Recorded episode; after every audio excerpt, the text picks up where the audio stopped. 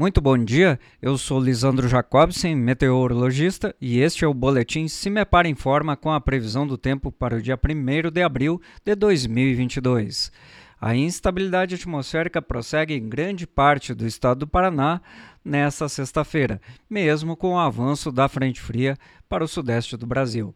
Assim, ao longo do período ainda são esperadas pancadas de chuva, principalmente do norte ao leste do estado, assim como na faixa litorânea.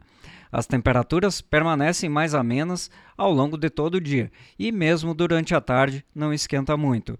A temperatura mínima está prevista para a região sul do estado em torno de 10 graus e a máxima não passa dos 22 no setor norte. Em nosso site www.cimepar.br você encontra a previsão do tempo detalhada para os próximos 15 dias para os 399 municípios paranaenses. Cimepar Tecnologia e Informações Ambientais.